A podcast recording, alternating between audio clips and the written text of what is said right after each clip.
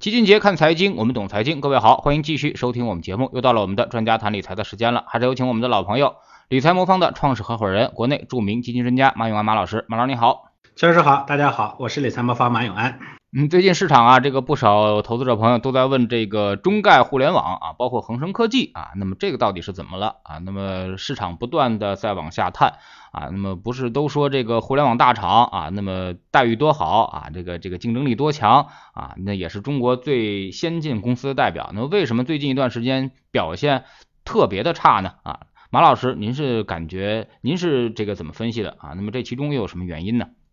嗯，其实呃，中概互联网呢确实下跌已经持续超过一年时间了，而且很多这个投资者呢中间呢是越跌越买，到现在呢其实也还在套牢着，这个情绪上有点扛不住啊。呃，比如说像昨天那样，A 股的几个主要指数都是上涨的，有些创业板啊涨幅呢大概是百分之一点二，但是中概互联网基金或者是恒生科技指数呢全天基本上都是在下跌的状态中，所以大家最近会看到一个情情况，就感觉。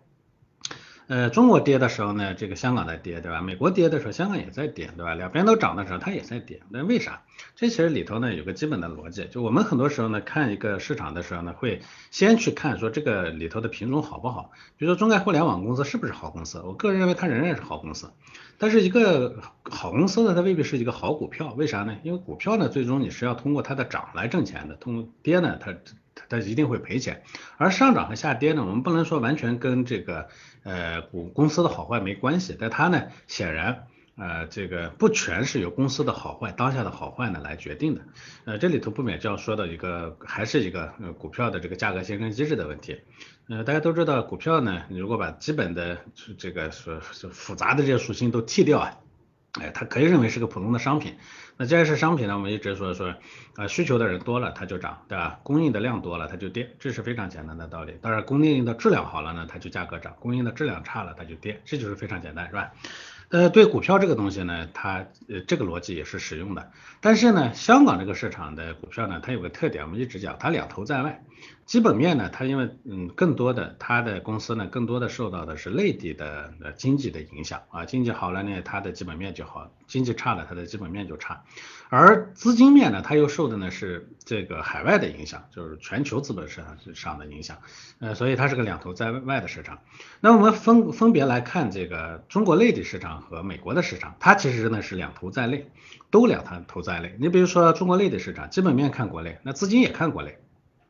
美国的市场呢，它基本面看美国是吧？当然有一部分呢，全球是全球品种，就比如说美国呢是全球资本市场，对吧？它有些是这个别的国家的企业在人家那儿上市，那基本面呢也要看看外部，但是它的呃资金面呢，它还是看美国，这就决定了，比如说现在呃内地呢为什么下跌一段时间以后慢慢企稳了？因为大家并不是说我们的基本面呢马上就改善了，不是这样一个逻辑，只是说大家说现在的经济环境不太好，这种情况下呢，货币环境呢有再进一步宽松的可能性。比如说明年，但现在大家大概就认为明年的可能货币呢还会继续宽松下去。那只要货币宽松，基本面结算没有明显的改善，那这个市场呢它就会涨起来啊，这是。呃，内地的市场，所以内地市场跌一段时间稳稳住了，开始震荡，也开始慢慢的可能有有开始恢复的这个迹象。那假如说到时候呢，我们的基本面呢比呃呃比之前的这个比较最坏的时候呢慢慢恢复了，那它的双重动力下，它涨得会更厉害。啊，这是内地市场。那美国市场呢？美国市场呢现在基本面肯定是不支持它目前目前的这个价格的。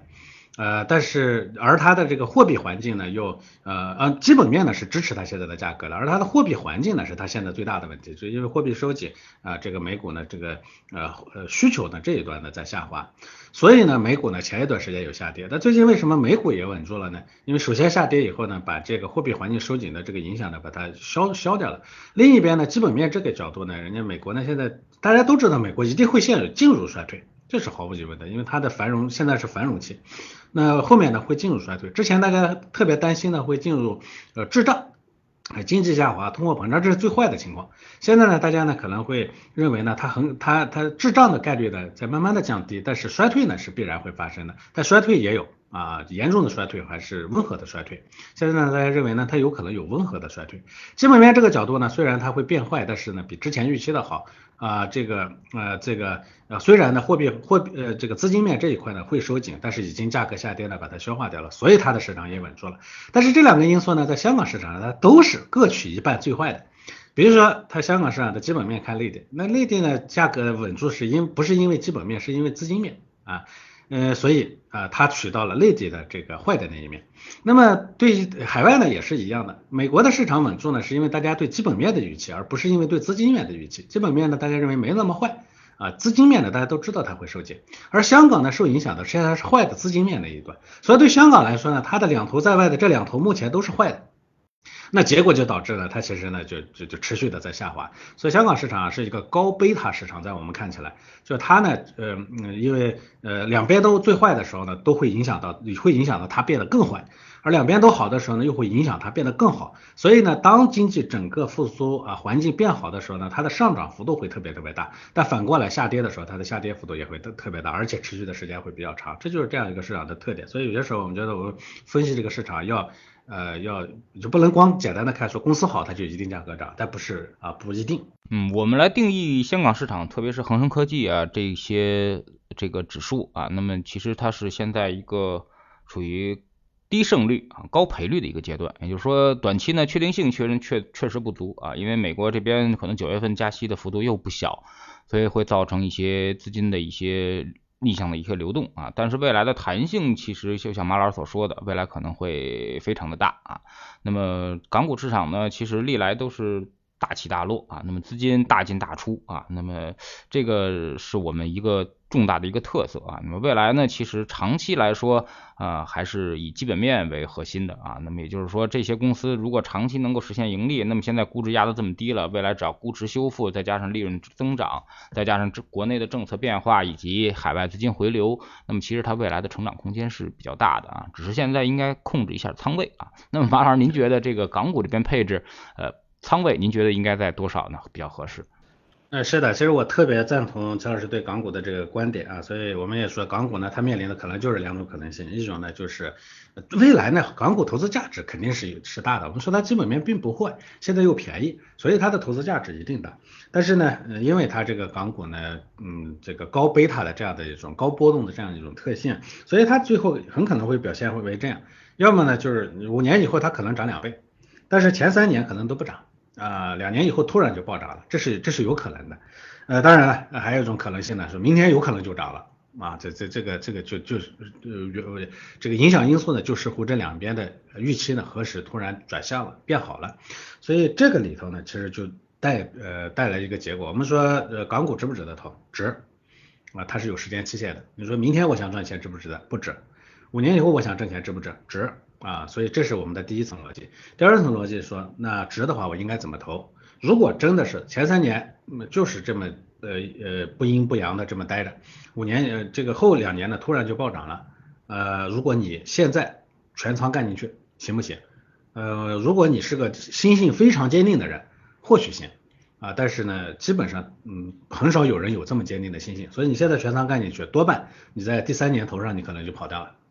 后面两年呢，你给人家做贡献了，呃，所以我认为呢，对港股当下的这个啊投资逻辑呢，我反复讲，我说值啊，但是应该配置啊，比如说像我们现在港股的配置比例大概只有百分之十三的样子啊，比例不算高啊，当然也不算很低，因为港股历史上我们最高的配置也就百分之二十左右，所以现在大概是百分之十三左右，但是不能再高了，再高的话呢，我觉得有风险。那么还有第第二种方式就是咱们说一像我这个呢是用不同的资产的互补的方式来降低风险，所以它确保我能拿到那一天。同样，还有一种呢，就是我是不配置，但我就是就是用那个时间换空间，我慢慢的一点一点定投进去，这也行。但是定投的前提就是你不能现在特别大资金的比例进去，因为有可能就像我前面说的这最极端的情况，三年不涨，两年未来两呃后面两年人猛涨了，那么三年里头呢，你把资金呢呃压得越来越重，到后面呢你可能承受的压力跟一笔投进去也没没大差不差，到时候你仍然待不住。所以小比例的啊低仓位的。啊，定投进去也是可行的但是相对来说呢，我觉得前面一种更科学，啊，更更可靠，后面一种呢，那就是有点听天由命的意思，因为你也不知道你定投到人家要涨起来那一天，你究竟仓位重还是轻，轻了呢挣不到钱，重了呢你撑不住啊，所以这就成一个成一个成一个掷掷骰子的事儿了啊，所以我觉得两种方法都可行吧，啊，大家选择一种，嗯。嗯，标的呢？您更觉得哪个有投资价值或者长期更好一些？包括恒生指数、恒生中期指数，包括恒生科技，包括刚才说的中概互联。呃，总体上我觉得后两种呢，呃呃更看好一些。这个电商呢，其实有一个基本的逻辑，因为它的呃恒生，呃我们投恒生呢，更多的肯定不是看中恒生里头的这个香港的那些什么地产公司啊，乱七八糟的这些东西，对吧？这东西呢，我们认为它现没有今天，也没什么明天。根子的原因，我们投它是因为它那上面确实集中了一批啊中国大陆的啊好的。啊，代表今天的，也的部分代表明天的这样的企业在里头，所以这些企业呢，我觉得是值得投资的。从这个角度来说，啊，投后面两个呢，肯定比投前面的那些呢可能会好一些，这是标的上的呃选择。但是也同样我说，越是这样的品种呢，它受两边的呃资金，它对资金越敏感，对内地的这个呃基本面呢也越敏感，所以它的波动也就越大啊。这一点上，我觉得这是问题的两面，有好的一面，也有坏的一面。反过来说，我认为。呃，内地的市场里头呢，如果说寻找长周期的投资品种的话，科技创新仍然是啊最值得投资的一个一个一个品种，不管它有多大的波动性，如果做长周期的配置或者长久期的投资的话，那么仍然是最值得，因为这是事实上是确定的啊，它只是当当下呢你感觉它不确定而已。呃，港股市场呢，现在确实是比较弱啊，但是 A 股好像也没强到哪儿去啊。今年八月份之后，这个 A 股表现也并不是特别好啊。那么像一些大盘股指数，差不多呢，也都回撤到今年四月份的低点附近了啊。那么大多数投资者，基本上也处于亏损当中。呃，越是悲观的时候，大家呢其实就不怎么关注股市了，反而是投资的这么一个好时期啊。我们叫做买在无人问津处啊，卖在人声鼎沸时啊。那么不知道马老师是否认可这种投资的理念啊，或者说是现在这种，您认为是不是已经到了一个最悲观的时候？还有没有更悲观的预期呢？嗯，是，其实股市行情的演变，从某种程度上来说呢，它是投资者与市场之间的互动的一个结果啊。我们也不能说，我们有些时候说 A 股市场咋地咋地啊。我们说，我们有什么样的投资者，就会有什么样的市场；当然有什么样的市场，也会有什么样的投资者，这是互相成就的一个问题啊。那拿咱们的这个投资者行为来说，我一直开玩笑，我说我们去菜市场买菜，去饮品店买一杯奶奶茶，对吧？多少钱是贵了，多少钱是便宜了？那我算得很清楚，对吧？比如说可乐吧，嗯，三块钱一瓶正常。你要涨到五块钱一瓶，很多人可能就不买了，对吧？但是股市呢，它不一样，贵的时候抢着买，便宜的时候没人去捡。你说现你说现在股市贵嘛？肯定不贵。那呃估值高嘛？肯定不高。那所以从长周期的角度来看，它投入性价比肯定是不错的。但是从目前入场的资金成交量上来看的话呢，确实非常低，对吧？这个当然就表明投资者目前的这个情绪啊，没有激情啊，越便宜越不买。呃，我觉得这首先从逻辑上我认，呃，就就从客观从感受上来说我认同啊，我觉得每我们也是普通人，我们都认同这一点。嗯，但是呢，这种情况呢，其实最终呢导致的结果啊，它确实是啊，我们投资者的一次一次的被割韭菜。我给大家举两个例子，呃，我经历过两个行情比较低迷的时候，印象比较深刻，一个是零八年的时候，呃，大家应该都知道，因为那个时候因为经济危机啊等等各种原因呢，A 股从六千多点直接跌到了一千六百多点的。呃，指数上呢看，呃，跌幅是非常多的，基金和个股层面上跌幅更大，有些个股的股价跌没了百分之九十，啊，整个市场可以说是一片死寂，呃，尤其是到零八年九月份的时候，四万亿的经济刺激计划出台都没能止住行情的下跌，现在很多人一说说零八年说，哎，四万亿一下子带动了一个呃 A 股的大幅反弹，其实不是啊，当刚出来的时候还没没反应。嗯，而嗯，这个四万亿呢，当时没反应呢，导致有些人其实在两千五百点、两千点呢抄底了。你说现在回头来看，他抄底成功了吗？绝对成功了。但是呢，你当从当时的情况来看，两千五百点再掉到一千六百点，那也三分之一没了，对吧？两千点掉到一千六百点的时候，也四分之一没了，那也就从当时的情况来看，受不了。很多投资者那个那么低的点位进去的，到一千六的时候还是止损了，结果怎么样呢？股市撑到当年十二月份开始反弹，上涨幅度最高超过一倍，就零九年当年其实涨幅是非常厉害的，个股呢超五倍的啊比比皆是。还有一个比较极端的就是一二年到一四年，当时 A 股经历过几年的起伏之后呢，把投资者的耐心基本都耗光了。我觉得那时候我在做私募，而我做个私募产品发行，那就老费老鼻子劲了。我当时我记得呃去那个温州卖我的卖我的私募基金。呃，这个呃，在乐清那个地方，瑞安和乐清，我记得来了九十几个客户，最终呢讲完了以后呢，呃，客户说那个，因为当时温州那边正好经历过那个大家拿钱去呃炒那个山西的小小煤矿呢，很多钱堵在那儿回不来的这种情况。我的那个产品呢，当时做的是一个呃私募基金的组合，是个茂姆基金，国内第一支，后来业绩其实挺好的。但当时呢，这个投资者呢就就就他就问我，我说那个你给我多少收益？我说这个呢会有波动，现在很便宜，是买进去的未来收益可能会高。哎，你不用不用跟我说那个，我我你能不能给我百分之二十的年收益？我这个不可能给得了啊，没有这个收益。那我们给不了这个收益，我就不做。我说什么能做到这个？炒炒煤炒煤矿能做百分之二十？我说你们不是炒煤矿钱都丢在那儿了吗？是丢在那儿了，但是我们还是想想想拿百分之二十。所以我说你就是因为你们想拿百分之二十，所以炒煤矿被被被别人套里头了，你不想不到这这几点吗？那不想。所以人啊，其实我记得我后来从那个从那个呃乐清的回温州的路上，我在雁荡山底下半夜两点钟，哎，我实在想不明白，就我就把车停在休息区，我就半夜两点钟雁荡山下面的那个休息区路边上，我坐了一个多小时两小时，我就想死活想不明白，我说你们都吃亏吃在。执拗的想要百分之二十的固定收益，最后呢把那么多钱丢掉了，你还在这上面的一遍一遍的要去尝试。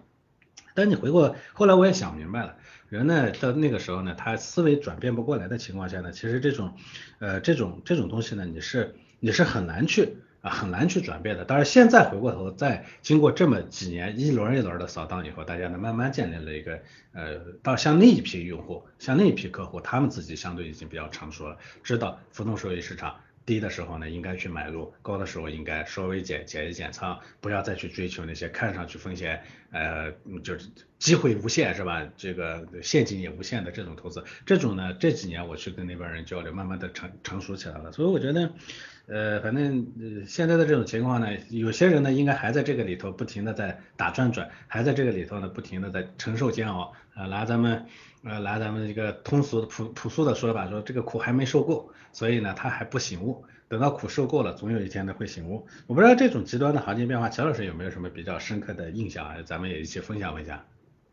嗯，其实我们是二零一八年跟马老师一块做的节目啊。那么二零一八年以来呢，其实我们都见证了这一波牛熊的一个变化啊。二零一八年的时候，当时我还跟马老师开玩笑。我说我们在定投创业板啊，那么这个而且定投的很很很艰苦啊，尤其是下半年的时候很艰苦，但是最后跟着我们定投创业板的人呢，在二零一九年，其实在第一季度啊那一波上涨的时候就已经是赚回来了啊。其实今年的行情跟二零一八年是有点像的啊，也是呃外部冲击，然后内部的经济不好啊，那么。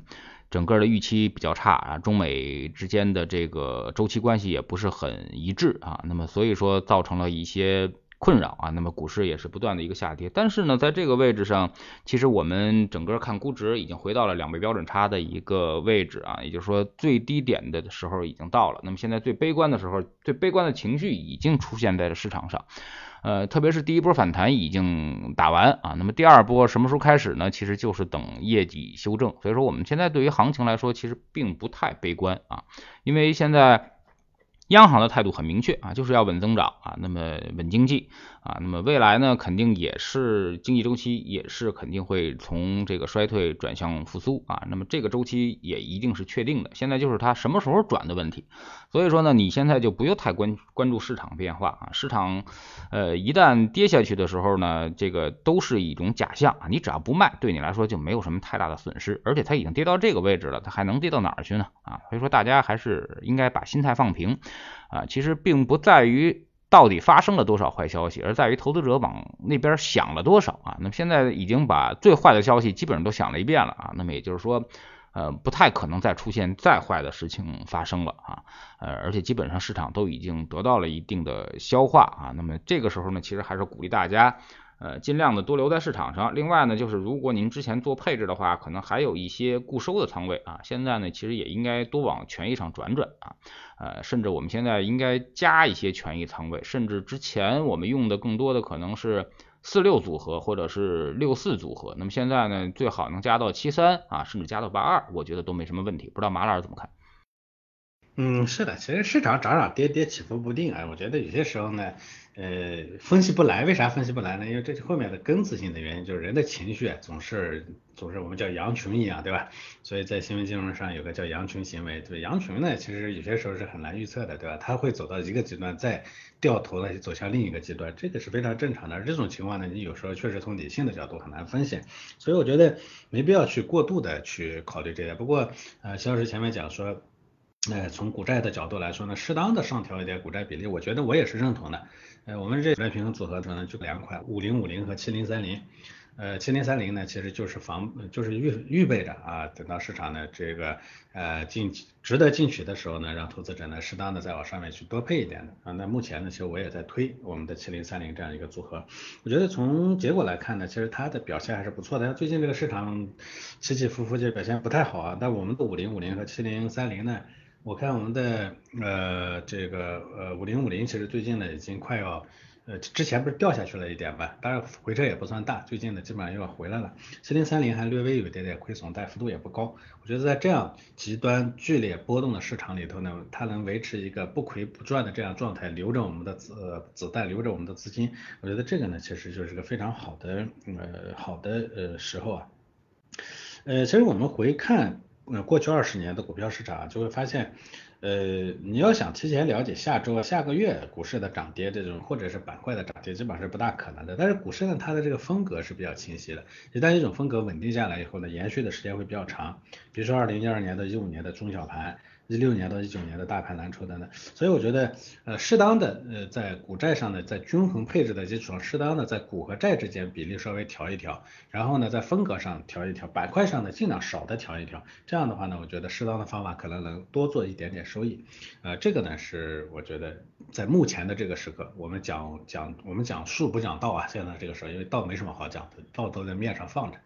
呃，这信不信的问题，或者是等到那天能不能兑现，呃，这什么时候兑现的问题。但是这个时候呢，我们其实要更多的讲一讲数啊，这数呢就是啊用啊这个相对均衡的方法。另外，我们的全天候策略里头，我刚刚看了些，我看那个金牛奖基金金牛奖又出来了。我们的全天候策略里头配置的十五只基金，其中大概有呃七八只是那个股票和混合基金，这个股票混合基金里头大概有呃好一小半吧。都都得了金牛奖了，因为金牛奖大概是二百个基金才能得一个，全市场一万多个基金，一共才五十五个金牛奖，基金里头大概有一小半是拿到金牛奖了，所以这个这个选基金选的还是不错的，这样我觉得最后结果应该不会差到哪里去啊。呃，可以下载理财魔方的 APP 啊，找到股债平衡组合，呃，我们那个里头呢，其实对我们的构建方式有比较明确的说明，同时我们的全天候策略也有比较明确的说明，那下面配的哪些基金大家也可以看一看。啊，我觉得你要不不买都没关系，可以呃去看看选择基金，也是一个，说不定也是个赏心悦目的事情。其实呢，配置就是在股市低迷的时候啊，一个抄底利器啊。最关键是它能保护你的这个组合啊，在行情下跌的时候啊，能够让你这个比整个市场要少跌很多啊。比如说你只有一半仓位在权益里面，那它肯定跌了就一半了嘛啊。所以说它相关性系数就没有那么高，贝塔就没那么高啊。所以说我们这块能够保证我们在跌的时候呢，比别人少一点啊。那么跌到底的时候，你还有资金进行抄底啊，也会保证你的心态。呃，会更好一些啊。那么很多投资者就是其实最大的问题还是心态上的问题啊。那么永远是被吓跑的，而不是被跌跑的啊。那么当你永远有半一半的仓位在债券上或者在固收上，在现金上的时候，你其实呃心态基本上是可以承受的啊。那么这可能也是我们认为啊，那么资产组合或者是资产配置最大的一个好处，就是能够保证你的心态比较平稳。是的，是的，其实我跟陈老师这么多年做节目啊，我我我发现咱俩只要说，哎呀，别那么悲观了的时候呢，往往就是确实他不应该这么悲观的时候，好像应该没有错过，对吧？我我觉得大家呢还是要保留一份比较平稳的、比较比较比较呃，相对于别人，相对于大大规模的这个呃羊群呢，我们适当要保持一些清醒，在别人呢还在拼命向前的过程中呢，适当的及早的开始抽身退步，换个方向，这样的话呢。呃，咱们也不说是羊群一定是错的，更大呃在趋势形成的这个过程中，或者趋势早期的时候，跟着羊群是安全的。但是最后一定要在适当的时候要决裂啊，要走向相反的方向。我觉得这个，我和钱老师做节目的时候，对市场的这个呃过度悲观开始做纠正的时候，我觉得是个很好的时候啊。这个我还没有做详细的预呃这个测算，但是我印象好像基本上我们说这个的时候，基本上都是应该市场差不多就是该到你要稍微乐观点的时候了啊。我也希望大家稍微乐观点啊。嗯，现在市场基本上底部区域是肯定是确定的啊，那么这个肯定是没什么太大的问题啊，那么有百分之九十以上的把握啊，那么未来的弹性空间呢，这个我们说的这个赔率啊，那么也是很大的，那么你想沪深三百指数现在才四千点，那么要创新高的话，那么就至少还有百分之五十的涨幅。那创业板如果创新高的话，那么至少还有一倍的涨幅啊。那么所以说这个赔率空间也是极大的啊。那么但是现在呢，就是胜率啊，胜率上或者说是它什么时候涨，现在这个东西不确定啊。那我们也没办法，只能够等风来啊。等什么风呢？等社融的风起来啊，等中长期贷款的这个风起来啊，那么等我们的政策做出一定的调整啊。那么昨天呢，其实我们也说了，这个整个的这个出口数据已经开始下降啊。那么这其实就是一个比较好的在投资上的一个重要信号啊。那么当出口也挺不住的时候，那么未来政策必然会出现一定的托底啊。那么未来肯定会政策上啊还是会发力，然后。预期上会逐渐的得以转变啊，那么这种时候呢，往往就会发生一轮新的行情的一个起点啊，我不知道马老师有没有这样的经验。